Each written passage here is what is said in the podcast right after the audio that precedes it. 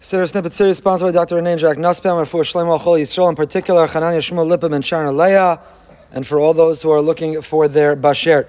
Conclude the uh, sentence, V'hare Nina B'sora Secha, we're in Ahavah Rabbah, second bracha Birchos Krias Shema. We ask Hashem to open and enlighten our eyes, Ora Zutora, in order to uh, V'davik V'dabek Libenu B'mitzvosecha, that our heart should cling to your mitzvos, V'yachid Levavenu. We mentioned last night, or the last time, V'yachid Levavenu as opposed to Libenu. We previously, a moment ago, said V'dabek libenu, one heart. Now it's V'yached livavenu, two hearts. And the answer is, livavenu, we're referring here to our Yetzer Tov and Yetzer Hara, our positive and negative inclination, and our hope and our prayer is to combine the two, to integrate them and to have synthesis that we can direct and channel all of our inclinations, all of our passion, all of our enthusiasm, all of our talents, both for good and for bad, are all directed v'yached, they are united. How? liava liyira shemecha. For a sense of love and a sense of awe, es shemecha. Why does it say es shemecha? Your name. Why not God directly, the Ribbono Shel Olam? Why not Hashem Himself? Why do we find in Tefillah and our davening constant references to Hashem's name? It's not only in our Tefillah when we think about our responsibility, our mandate, and our charge. Why we are here? Nikadesh es Shimcha Barabim. We live in order to bring Kiddush Hashem to the world. We're here to sanctify not him, we're here to sanctify what? His name. And the opposite, the inverse, velo sechalalues shem kodshi. We're not supposed to make a chillul Hashem. Uh, not supposed to desecrate or create a void or absence in which God's name cannot be found.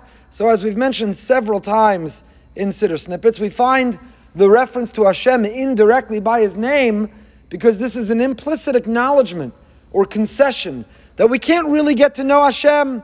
He's categorically different, He's distanced, He's apart. We're unable to comprehend, to understand, or to access Him. Person's name is their description. We don't know and we can't know Hashem. We can only know the description of Elokus that He provides. We can only know what He tells us. So the name, which is a description, is as close as we get. And that's why when we talk about what is our goal, li'avo li'ira, Eshemecha. To love and to feel awe, a yiras haromamus we spoke about, of Shemecha, your name, meaning the closest we come to knowing you through the description of who you are.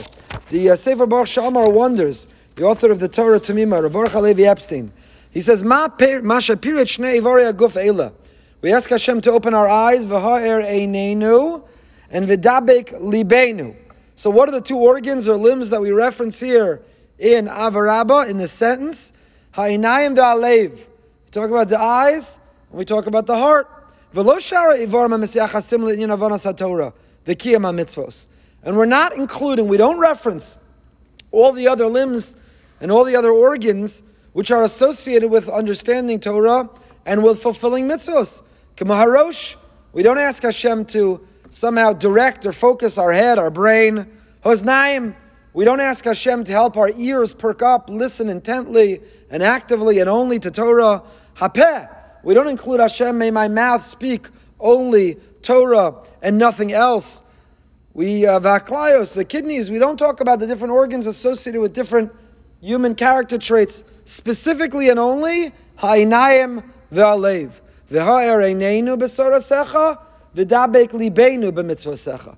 So why only the eyes and the heart that is his question. So he says,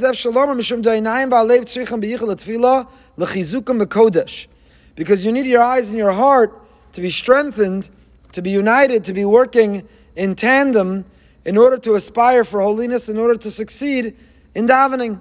The Yerushalmi uh, in Brachos says, Ein avaliba tracer sure da'avera, sha'ayin ro'av alev chomed.